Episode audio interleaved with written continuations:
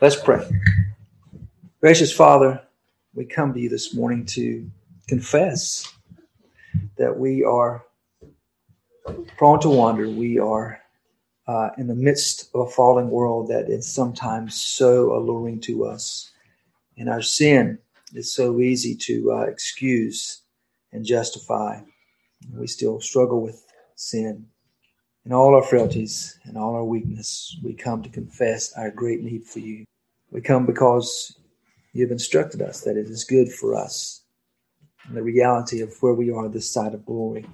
We confess before you, but we confess with hearts longing to know you more fully, longing to walk in righteousness, longing to be strengthened and encouraged and built up by you, our great God.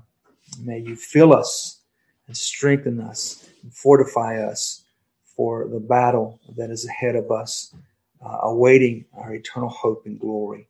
May you um, use us for your good pleasure and give us strength that we might be faithful soldiers of the cross. We ask it in Christ's name. Amen. Well, this morning we return to the book of Acts, Acts chapter 18.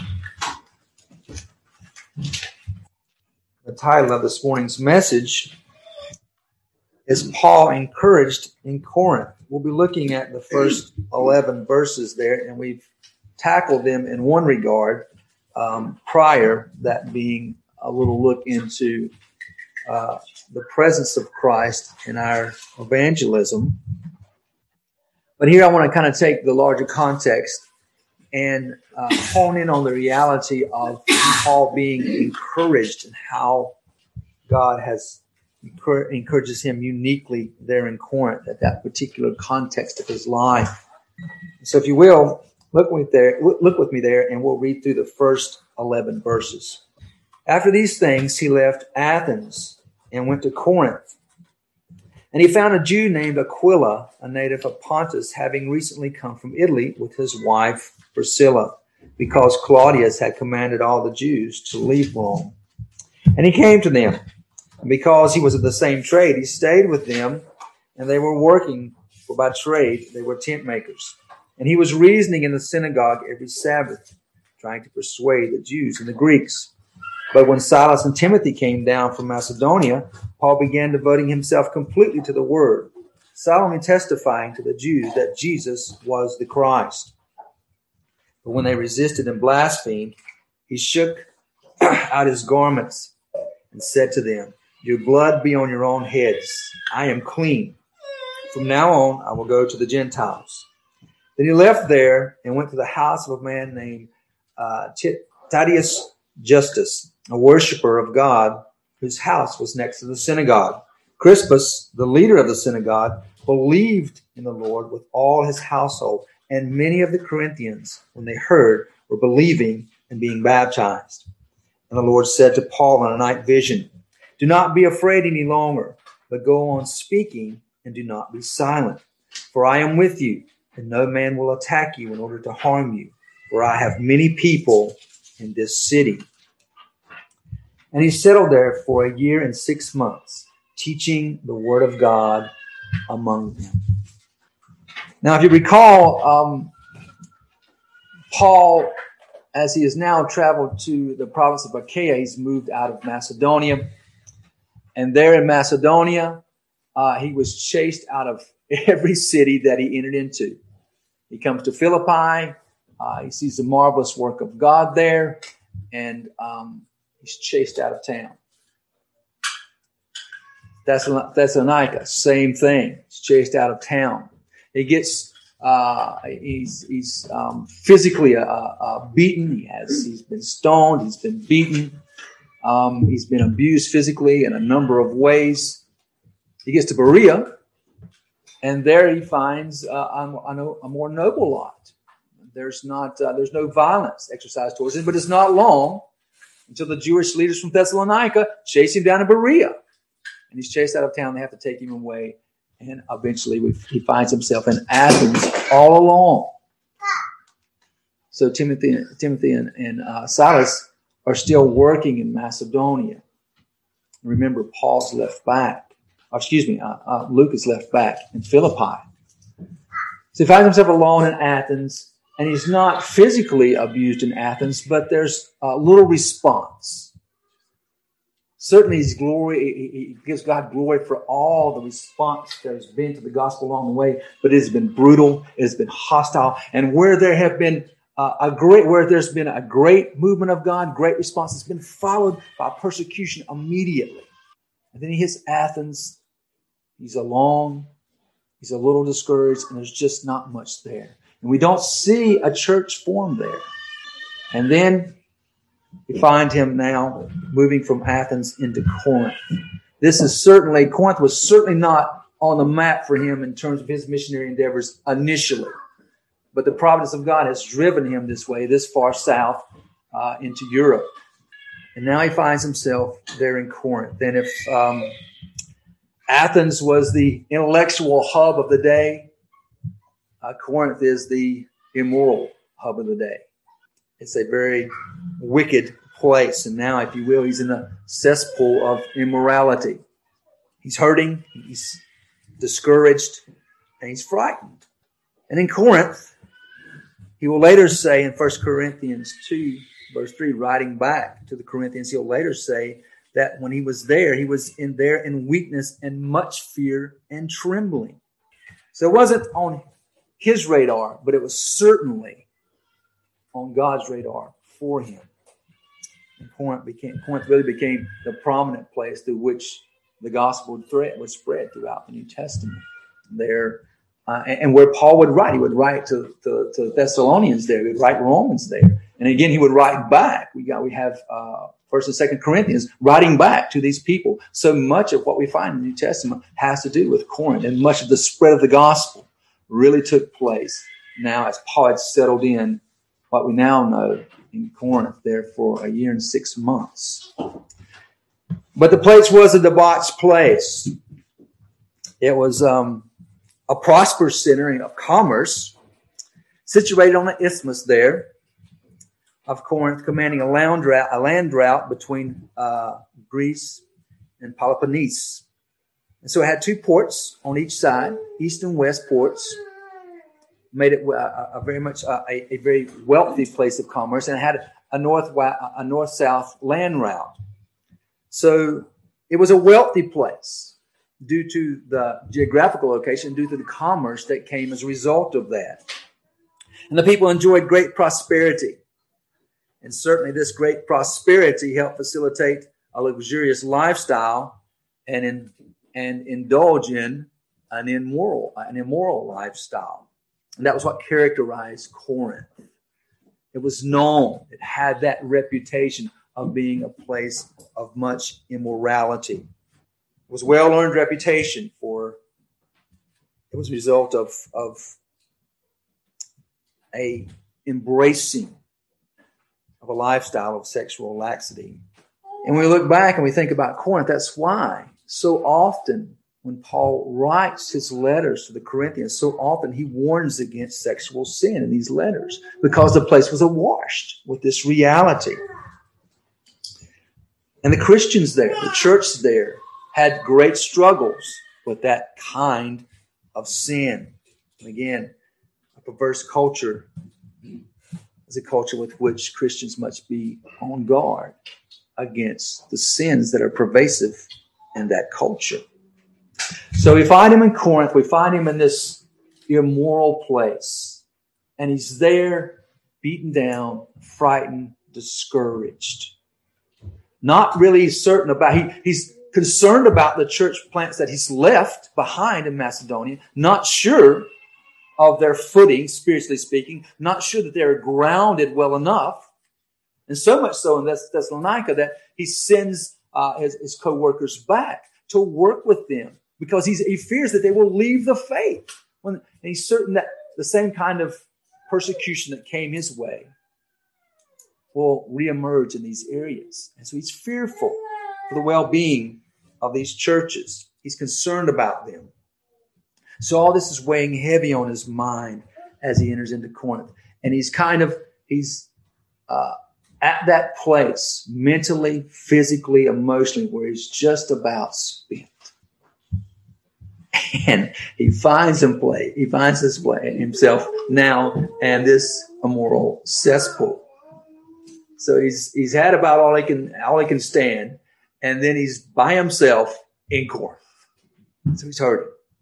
And that brings us to the kind providence there in verses one through four. So look there with me. So after he left Athens, there he goes and he comes. We find him in Corinth, and verse two tells us that he found a Jew named Aquila, a native of Pontus, having recently come from Italy, and his wife Priscilla. Why? Because Claudius had commanded all the Jews leave Rome. So he finds somebody right away. Timothy and Silas are in Macedonia. Paul's along. He's fearful. He's weary. And then he runs into this husband and wife, Aquila and Priscilla. Now, interestingly, later, uh, uh, Priscilla will be mentioned first more often than, than Aquila. We don't really know why that is. Maybe it's because she was prominent in the Roman world, a well to do family. That may be the case. We don't really know, but that's just a little side note there. An interesting thought. We're not really sure what's going on there. But what we do know here is that they're native, uh, they're natives of Pontus, and, Pontus, and that's close to where Paul was from. So they're from the same region.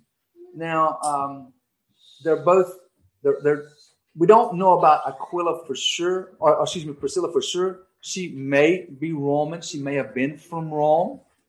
But we do know that they're Jews. They're all Jews, so they have that in common. So they have a little uh, uh, commonality here. He meets people that he has some something in, in common with them. And they're from the same region, which, which helps kind of build up the relationship here.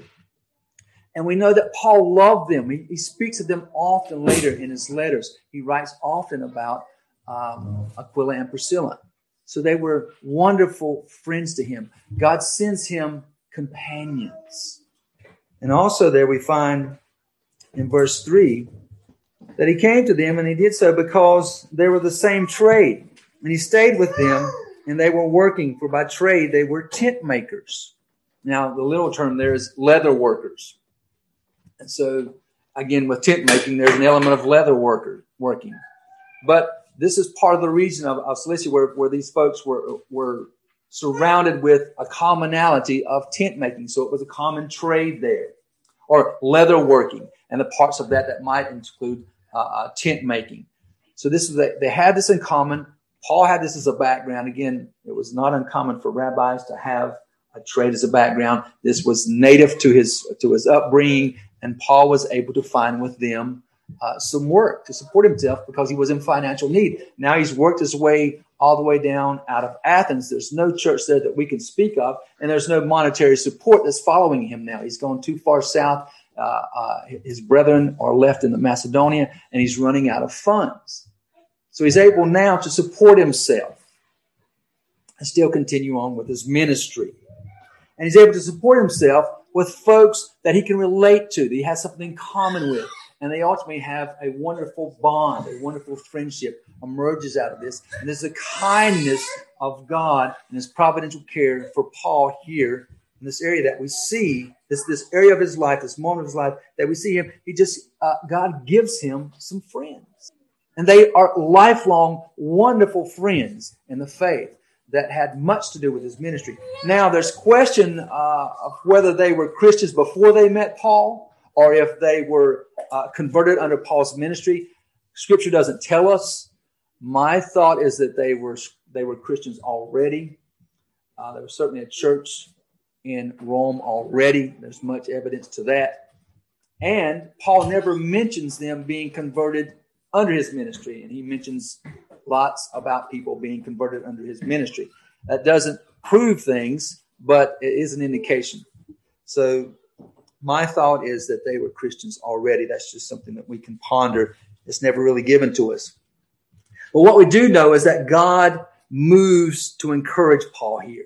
And he does so, he does so first by giving him some friends, some companions. And with that comes some employment which Paul needed both. So it's very practical. And it's very tender and loving of our God here. And God, our God, is a God of comfort, is He not? He's a God of comfort. And here He is comforting His servant Paul. In John 16 33, Christ says this to us In the world you will have tribulation. And Paul's certainly aware of that at this point in time.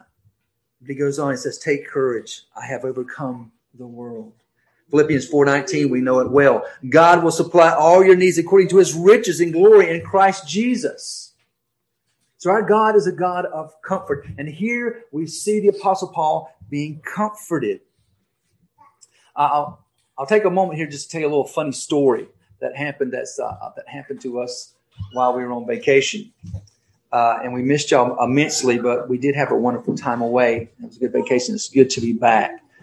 So part of our vacation, part of our, planning was to, uh, uh, towards the end of our, of our fishing trip, we were going to leave the location we were staying in. We were going to transfer all our stuff. We were going to move to another, uh, move out and do a few other things in another place. Part of that was moving, uh, traveling from South Carolina into North Carolina, traveling from uh, Cherry Grove into Wilmington.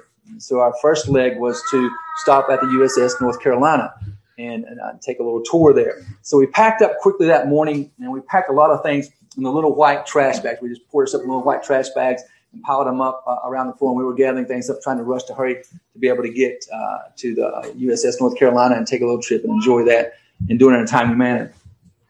So as we get there, we're about to go into the tour, and they're giving us instructions. Say, look at my wife, and uh, the gentleman says and she had like uh, flip flops on. And the gentleman said, you know, it's pretty slick up there. There's some, there's some tough places. It'd be better if you had tennis shoes. Do you have any tennis shoes? Said, oh, yes, I do. I'll just go out and change quickly. So she goes out. We're waiting. Comes back in a few moments. She comes in and she says, uh, no tennis shoes. Did you pack the tennis shoes? Did you pack the bag of shoes? And I said, um, I don't recall packing the bag of shoes. I don't know. and she says, they were sitting right by the two bags of trash. And I oh, said, uh, oh, yeah. the, the one big bag of trash that kind of heavy and felt like it might have a lot of shoes in it. Yeah, that's in the dumpster. oh my goodness. So um, we travel back an hour and a half now back, and I'm climbing and because I can't remember which dumpster I put them in, oh. and I'm climbing through all the dumpsters to try to fish out all of our footwear, and I found it. Okay. By the mercies of God. Uh, and I was, and my footwear that I had on at the time was now ruined because it was uh, icky and gooey and nasty and all the dumpsters you can imagine. But had the man not made that one little statement to tell my wife, you know, maybe things should be better, we would never known. So God was just merciful to us in His providential care of that little moment uh, which is just a funny little story that, that pales in compare, comparison to Paul here and his ministry and us in our ministry. But his providential care for us is so wonderful and kind in so many ways and such a blessing. And so uh, here are these Jews out of the diaspora here, and they're from other parts of the world now, um, and they've been brought together and they have this commonality. And again, it, remind, or it mentions there that Claudius has uh, commanded that the Jews leave Rome there. So let me just speak to that for a moment. Um, Aquila and Priscilla are part of that. They're, they're Jews there now. Um, they were they were living in Rome at that time, and they were sent out. And this probably happened as referring to AD 49, when there was uh, a resistance there, a Jewish resistance, and Claudius just got uh, fed up with it and kicked them all out. And so it's probably uh, AD 51 here when they're gathered in Corinth, around that time. It's close. So that gives you a time frame. And they've been kicked out because Claudius was tired of the uprisings. And again, all the providential working of God. And now they've been brought together. This wonderful friendship uh, is ignited here.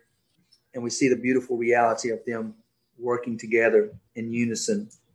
And it says there in verse 4 now Paul was reasoning in the synagogue every Sabbath, trying to persuade Jews and Greeks. He was reasoning every Sabbath because he was what? Working during the week. So now he's a tent maker. Again, leather worker, it, could, it could, uh, it could denote a number of things. But what we do know is that he's able to continue his missionary effort. And, he know, and he's able to do that because he's able to provide for himself. And ultimately, God provided all of the circumstances for that to take place. So then the question comes up well, was, you know, was the work not a waste of time? No, it's not. When there needs to be a time of tent making, you make tents. It's not a waste of time. He would pay the price to give himself to the Corinthians, and there's something to be said for that. It's just not a waste of time. And actually, in a practical sense, for us, it might be good to, to, to just ponder the, the, the, benefit of learning a trade. And maybe encouraging our kids in the same way. Uh, that's just a little practical side note there. But certainly, it's not a waste of time, and it was beneficial for Paul. When there's time, when there's a time that's necessary to make tents, to be a tent maker, you're a tent maker. Now, as a church, to support uh, the pastors, yes, we know that. As there are seasons where there is necessity of tent making, there are in ministry. And we trust, we, we, we tent make, and we trust God to, to uh, establish and confirm and validate the ministry. That's what you do. So it's never a waste of time. And the circumstantial elements here allowing Paul to continue in his ministry there in Corinth flow from the providential kindness of God through a servant. It's just beautiful to take a look at that. It's wonderful to see. There's something I wanted to, to just bring to your attention by way of application as we think through this in context and in sequence in, his, in a historical setting. The diaspora there um, is also used as a providence uh, uh, in the providence of God for His own good pleasure, for His purposes. So uh, well, just a reminder there. Now we're finding these these Jews here that are brought together to uh, facilitate Paul's ministry there when he's alone there in Corinth. Initially, it's brought about by the diaspora, which was brought about by God judging Israel a number of times in the past. And so the judgment of God on national Israel now leads us to this setting this historical setting, while we, where we find these synagogues spread all throughout the known world. And they become a hub now through which the gospel of Jesus Christ is introduced to the Jews and the Gentiles. Again, the Jews being light to the Gentile world, the Jews being a means through which God will reach the Gentiles. So it's just a beautiful picture here. And it all stems from the judgment, really, of the nation of Israel. That becomes a springboard for the gospel to be spread throughout the nations. So for us, when we think about this, here's a simple thought of application. Hardships are for our good. This is a hardship in Paul's life. Is not a, he's not at a happy place in his apostolic endeavors and God meets him right where he is and uses the hardship for his good. It's the sovereignty of God working for his saving purposes and for our good when we have the hardships in ministry. When we have the hardships in the Christian life. They're always going to come, are they not? The Christian life is full of hardships.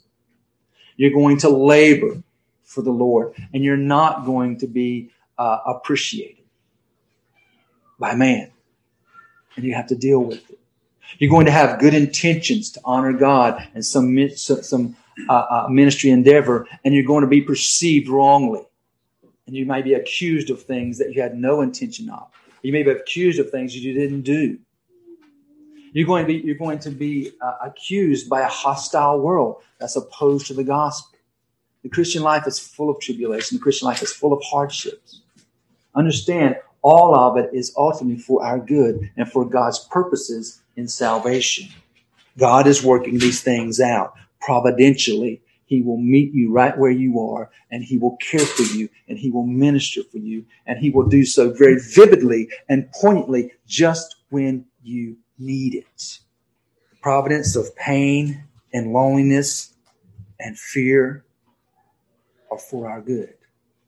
And God will meet you right there, and He will minister to your needs. Well, that brings us to the good report. Look with me there in verse 5 uh, through 8 at the good report.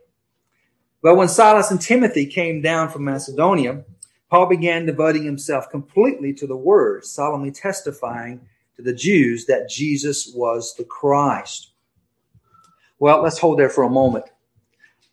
We need to take a moment here and kind of try to piece some things together so we can see what's happening in context here. Because now Timothy and Silas do meet Paul. They meet him here in Corinth, so they come back. Now, this brings Paul great joy. There's a couple of things that we want to piece together here uh, so we can see the good news and the great joy. There's two things that, that happens when they come back. Certainly, this he, he has the friendship of, of uh, Aquila and Priscilla. That's been wonderful has provided a means for him to, to uh, continue his ministry. He has financial uh, uh, means now. But now his co-laborers in the missionary endeavor are back. That in itself is wonderful. But they're back with good news and they're back with practical application to the ministry, which is finance.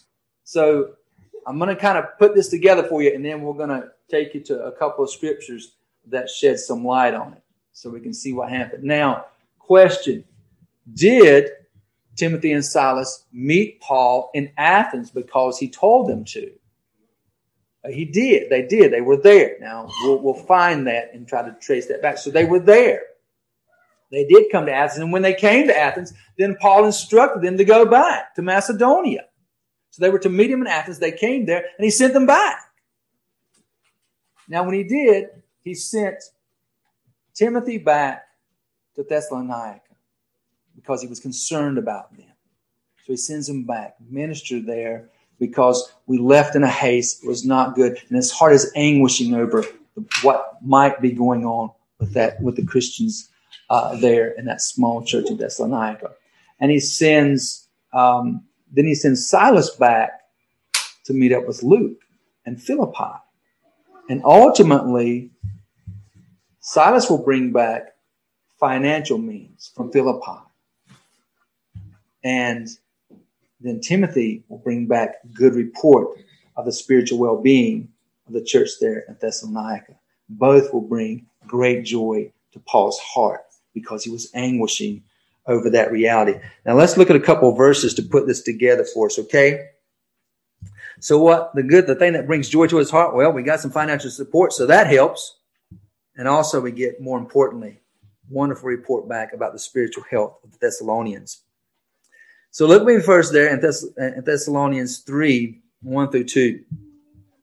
Therefore, when we could endure it no longer, we thought it best to be left behind at Athens. That's Paul alone. That's Paul referring to himself. We sent Timothy, our brother and God's fellow worker in the gospel of Christ, to strengthen and encourage you in your faith. So Timothy's back in Macedonia, encouraging the Thessalonians. Uh, 1 Thessalonians 3, 6 through 8. Now here's the joy. But now that Timothy has come to us from you and has brought us good news of your faith and love, and that you always think kindly of us, longing to see us just as we also long to see you. For this reason, brethren, uh, in all our distress and affliction, we were comforted about you through your faith.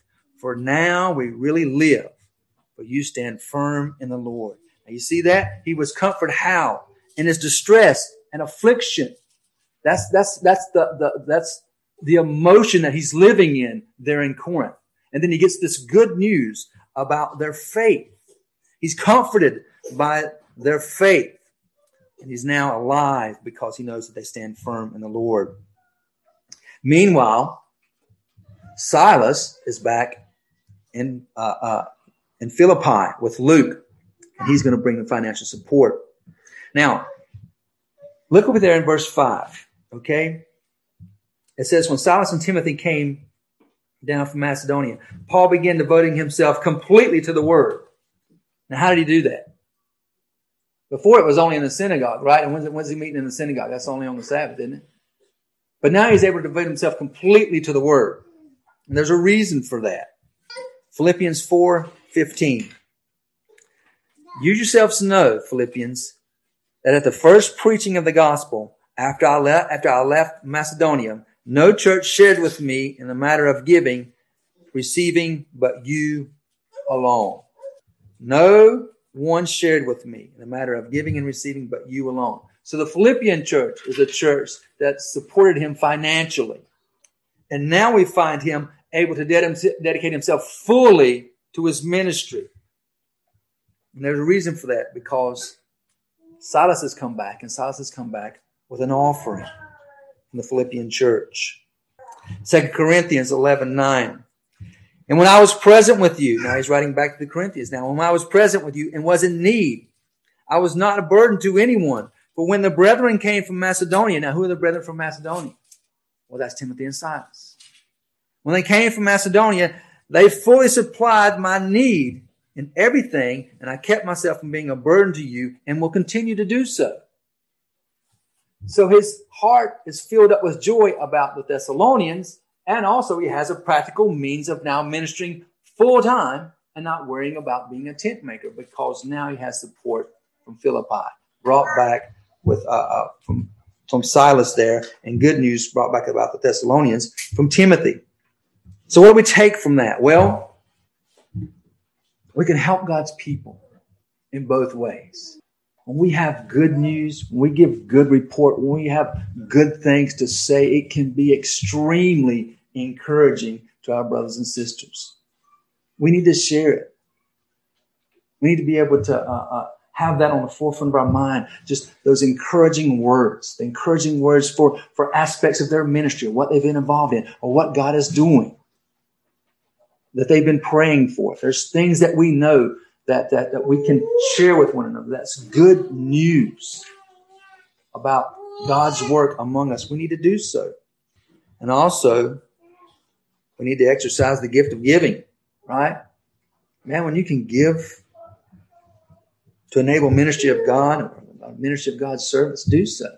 Certainly, we know that we, we give to the ministry of, uh, of our elders, we give to the ministry of, of, of, the church to, to, to care for our elders. We know that. There's other opportunities. There's other opportunities to give financially to service of the Lord um, that, that, God has called in other places. And, and part of a, a, very practical part of that, and that we need to be wise about and, and diligent in doing so, is to give um, financially and exercise the gift of giving. Now Paul's able to give himself full time ministry. But you know something? When Paul's able to give himself to full time ministry, what does that usually do for him? It brings him a lot of trouble, doesn't it? It brings him trouble. So here we go. Now he's he's there in the synagogue, man, but he's he's now he's just full time. He's at it, he's at it wide open. He doesn't have to worry about tent making anymore. And what happens here? Verse six.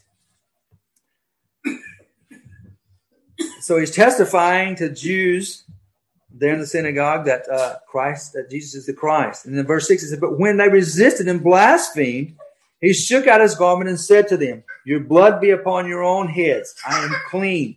From now on, I will go to the Gentiles. Wow. So Paul rejected these unbelieving Jews. They're in the Gentile, or they're, they're in the synagogue. He rejects them. So this shaking out of his garment, that's um, a very visual demonstration of him saying, You know, I have contempt for your blasphemy. I'm done. Now, again, don't take this in the, in the grander sense terms uh, of his ministry to the Jews. His heart was always broken of the lostness of Jews. And so he continues to do that. He's talking about this moment for those who have blasphemed right there in the synagogue. And know this, he's just going next door, right? We talked about it before. He's just going next door. The church is gonna, they're gonna start up a little church in Justus' house. And it's right next door to the synagogue. And so, you know, there's plenty of opportunity for those Jewish folks to just kind of pass right on into the church on their way to the synagogue. The door is open. But there is a number here among the Jewish leaders that have blasphemed the gospel of Jesus Christ. And it's time for that severe warning. Judgment's coming. For now, the prophet's not coming to you anymore. That doesn't mean the door of the church is closed. The prophet's not coming to you anymore. You have shut yourself off from the prophet of God.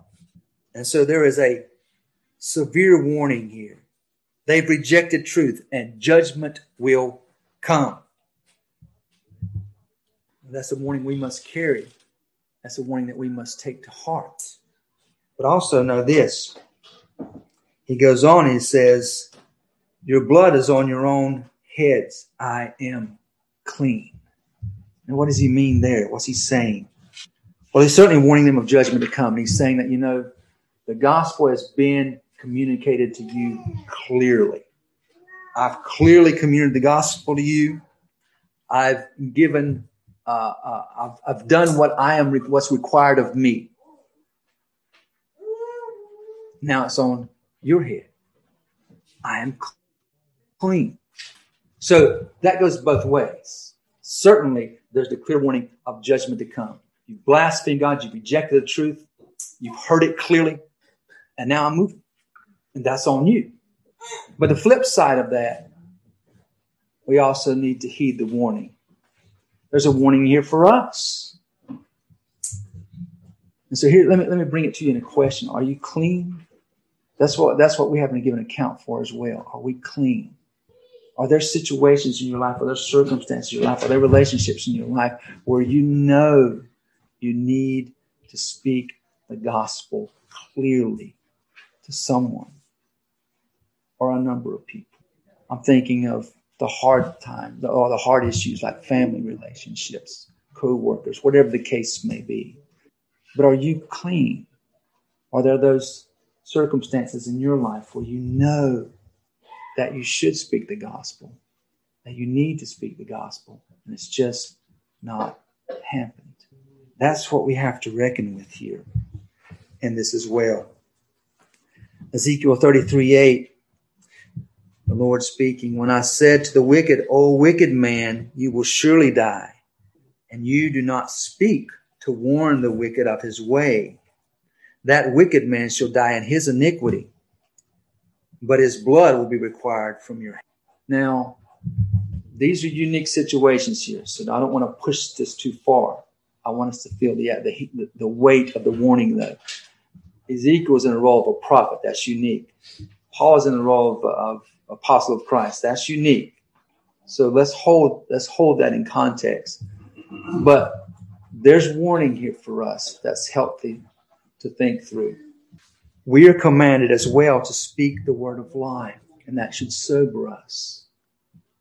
And the Spirit of God is faithful at quickening us to that reality in relationships and circumstances of life. And we want to be able to, like Paul, say, I'm clean. Verse 7. Then he left there and went to a house of a man named Titius Justus, a worshiper of God, whose house was next to the synagogue. And there it is.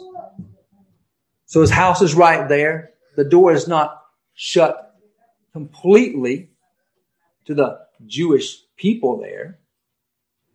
There's been the solemn warning. There's been the rejecting. There's been uh, the the uh, removal of the prophet from the synagogue. But here's this beautiful uh, reality of God's kindness and His providential care. The church is set up right next door. And then it gets even better in verse 8. Crispus, who is the leader of the synagogue, believed. He believed in the Lord with all his household. So now you've got the synagogue leader and all his household. And that would include family and servants, and that could be a, that could be a large number of people. All of them now believe. And they're right there. They're going to church right next to the synagogue, so the folks can't get away from it. And that was the little, that was the spark. Because after that, they kind of, now there's a wave of converts that come in. And it says there that many, many of the Corinthians, when they heard, were believing and being baptized. So many now are coming to Christ as a result of now uh, uh, uh, Christ winning or, or, or Christ bringing to faith the leader of the synagogue through Paul's ministry. And so we're to trust in God's providence in building and blessing our church and our ministry. We give him the glory, just as he is building the church here in Corinth. The blessing brought through Paul was brought to him through his fear. And you know why? Because the blessing that Paul had experienced in ministry was always followed by persecution. So now we now we see the blessing in Corinth. Now we see this wonderful reality of Paul's ministry uh, uh, exploding there in Corinth. We have the leader of the synagogue being brought to faith in Christ, and we have many Corinthians coming, Jew and Gentile. We have his fellow co-workers there coming with good news about the Thessalonian church and uh, monetary means to help him now uh, uh, be able to minister full time not be weighted down with it, with his with his, with his uh, earthly needs. But such blessing was always followed by persecution in the past. That's his experience on his missionary endeavor. And that brings us finally to the faithful compassion. And so there in verse 9, the Lord knows full well that even in the midst of this wonderful blessing, Paul is frightened. Now he comes there weary, he comes there struggling. And God meets him in the circumstances. And the ministry uh, receives all these blessings. And now we see a church emerging, beginning to emerge there in Corinth. But what resonates in Paul's heart as a result of all this is fear. Why? I mean, that's wonderful news, right? This is it's going well, right? Too well. Too well. Yes. Every time this begins to happen, Paul gets persecuted. And Paul, you know, Paul's human. We look at him, we sometimes we think of him as like this, this, this superhuman uh, uh, guy that this that has no fear, that has no emotion, that feels no pain. The man felt pain. The man dreaded the beatings. He dreaded what might come again as a result of the blessing. And so he's fearful. He's tired of being hurt. He's tired of being beaten for the gospel's sake. And the Lord knows this. And so there in verse 9, see the faithful compassion. The Lord said to Paul in the night by a vision, Do not be afraid any longer, but go and speak and do not be silent. Verse 10 for I am with you, and no man will attack you in order to harm you. For I have many people in this city. And verse 11 tells us that he settled down there and he ministered there for a lengthy time, a year and six months. Now, the, the tender compassion of our Lord comes here in the vision. So he tells him what to do. He instructs him. And then in verse 10, he says, I am with you. I'm with you. He lets him know up front. You know, nobody's going to hurt you here. Now, there's no, hey, there's no promises beyond that. But he finds him when he's at that moment where he just can't deal with the thought of it. He's done. And he says, Look, nobody's going to harm you here. You're going to settle down here and you're going to preach and you're going to teach. And you're going to see a church, a healthy church brought up here. I'm with you. You're going to be safe here. Now, for us, it's a good chance for us to kind of see the humanness of Paul and be able to apply it to our lives as well. Because we think of Paul sometimes as, as that, you know, or, or, maybe a number of the heroes of the faith, you know, they're just different. And, Paul was. There's, there's, you know, there's one guy, one guy that was set apart in all of Christendom for the role that Paul was, that Paul has. He's, he's a unique guy. There's no doubt about it. He's unique and, and, and amongst mankind and the, and the, the, the way that matters most according to the kingdom of God. But think about it. He walks into Corinth and there's no fanfare. There's no parade. He goes there alone. And he's hurting and he's discouraged and he's sad and he's frightened. And then he sees a great blessing and he's still frightened. He's human. And what I want you to see is that he has frailties and weaknesses just like us. just like us. So all our heroes of the faith are weak and frail, just like us. Now, can we put the application there a little better? Paul's, in some ways, just like us. So let the Lord's encouragement and compassion for Paul comfort you. The promises in the Bible, the mercies of God are for us as well. All the promises that we see in the Bible, all the mercies of God that we see extended to Paul and others are the same mercies and same promises that are extended to us. Paul had needs, and the Lord was sensitive to those needs. Isn't that wonderful? Isn't that encouraging? Isn't that glorious? As we think of Paul and all his great ministry, but it's hard to think of his needs. It's hard to think of his fears. It's hard to think of his doubts. But he had them. And when he had them, the Lord met him. Because isn't that where we go? Isn't that where we are? You know, that's what we, that's what we think about more than the, the great ministry that might come about, that we might have some part in. We think of the, the moment by moment fear and doubt and dread. And am I clean? And no, I'm not. And yet I'm still fearful of doing what is required of me, commanded of me, so that I might be clean. That's what we think about. But it's in those moments that God meets us, just like He meets Paul. And He's sensitive to our needs, just like He was sensitive to the needs of Paul. That's the deep compassion of our Savior. Same Savior that had deep compassion for this tremendous missionary. It's the tenderness of our Lord. So know it and embrace it. The same God that ministered to Paul in his weakness is the same God that ministers to you and your weakness with the same tenderness, the same sovereign compassion. Know it and embrace it. And mark there that he did say, that uh, he did tell him also, I have many people in this city. Now that's God's elect. That's the sovereignly chosen ones of God. They're not yet saved, but they're about to be saved. How about that? Now this, this brings great comfort to Paul, and it should bring great comfort to us. God knows and directs the salvation of his people. He's letting them know up front. I have many people that are going to, in space and time, come to faith under your ministry here in Corinth. They're my elect people. They've been called out by my sovereign grace before the foundation of the world. They've been given to me as a love gift from the Father in eternity past. And now that love gift is going to come to fruition in space and time under your ministry. How glorious is that? So they're given to Christ before they're called by grace. And he tells them, this is before their conversion, before the effectual call. He speaks of those yet to be called.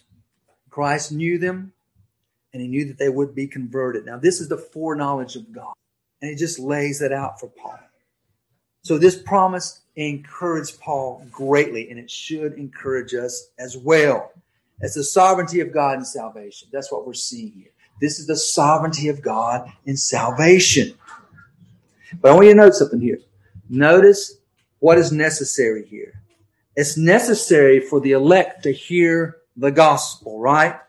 To hear the gospel and respond to the gospel. So what does he not tell Paul? Oh, I have many in the city that are mine. They belong to me. They're coming to faith. So you can just mosey along, Paul. Don't worry about it. Don't be afraid. You're not even going to have to minister here. You're not in danger. No one's going to oppose you. You can just leave. I've already called many here. No. You stay here and you preach the gospel because I have many of my people yet to be uh, to be called to repentance and faith and to repent and believe on Christ as a result of that call that is yet to come under your ministry, Paul. He's instructed to preach to the elect that they will be saved. Now, so are you. Isn't that encouraging? You're encouraged to carry, you're commanded to go forth and carry the gospel in your context and preach the gospel to all mankind, knowing that there is an elect of God. That's exactly what Paul did. That's exactly what we should do. He settled in there. He trusted in God's promises. And God kept his promise. And we talked about that this morning in our morning Bible study. God gave his promises to Paul and then he kept them. And he gives his promises to us and he will keep them. No one attacked Paul. And we're going to see coming up, there was an attempt. It, it got a little, it got a little uh, uh, tight there for a while. But God made a promise to Paul, and nobody touched him. Nobody laid a hand on him in Corinth. God built him up there and nourished him and strengthened him just when he needed it. So for us, here's the great encouragement believe in God's promises. That's what we see here from Paul. And like Paul, we too should believe in God's promises. Know and trust the power of God. Was that there in, Mark 12? Uh, these Sadducees come um, uh, come to Christ, and they're they're concerning the resurrection. And so they're opposed. They don't believe in the resurrection. And so they're going to try to tra- trap him with this riddle, you know, about uh, who will be mar- who will be married, who will, who will we be married with uh, in glory. Number of men married, number of brothers married the same wife after one had died, uh, which was keeping up with the law given by Moses to care for their to care, care for her children and her family to give them provision.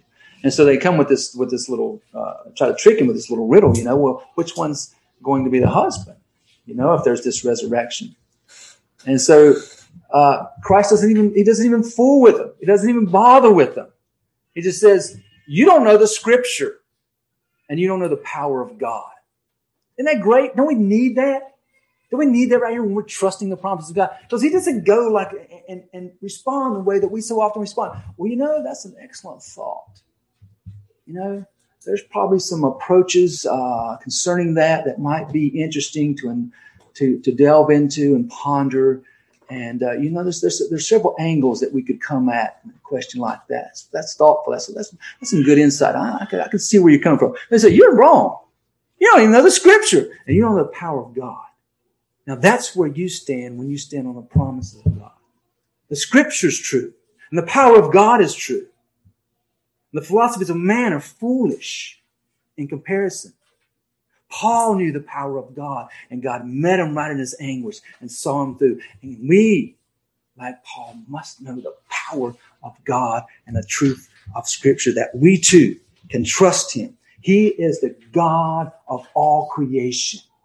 You are children of the God of all creation. You're commissioned from the kingdom of God to go forth and carry his gospel, trusting that he will bring about uh, the glorification of his great name, the salvation of his people, his elect, that he has called and commanded to himself. And you are a means of carrying forth the gospel truth to see that to its end. Go and trust his promises. He promises, his promises are true and forever. Amen. Go and live by faith. Live by faith. Live by faith in your God who keeps his promises. Let's pray. Gracious Father, we thank you for your kind providence in our lives. We thank you for your tender mercies. We thank you for your personal touch. And we thank you for your promises that are true and amen. We thank you for the privilege we have to encourage one another, and support one another, and do so knowing that ultimately our hope and our trust is in you and you alone.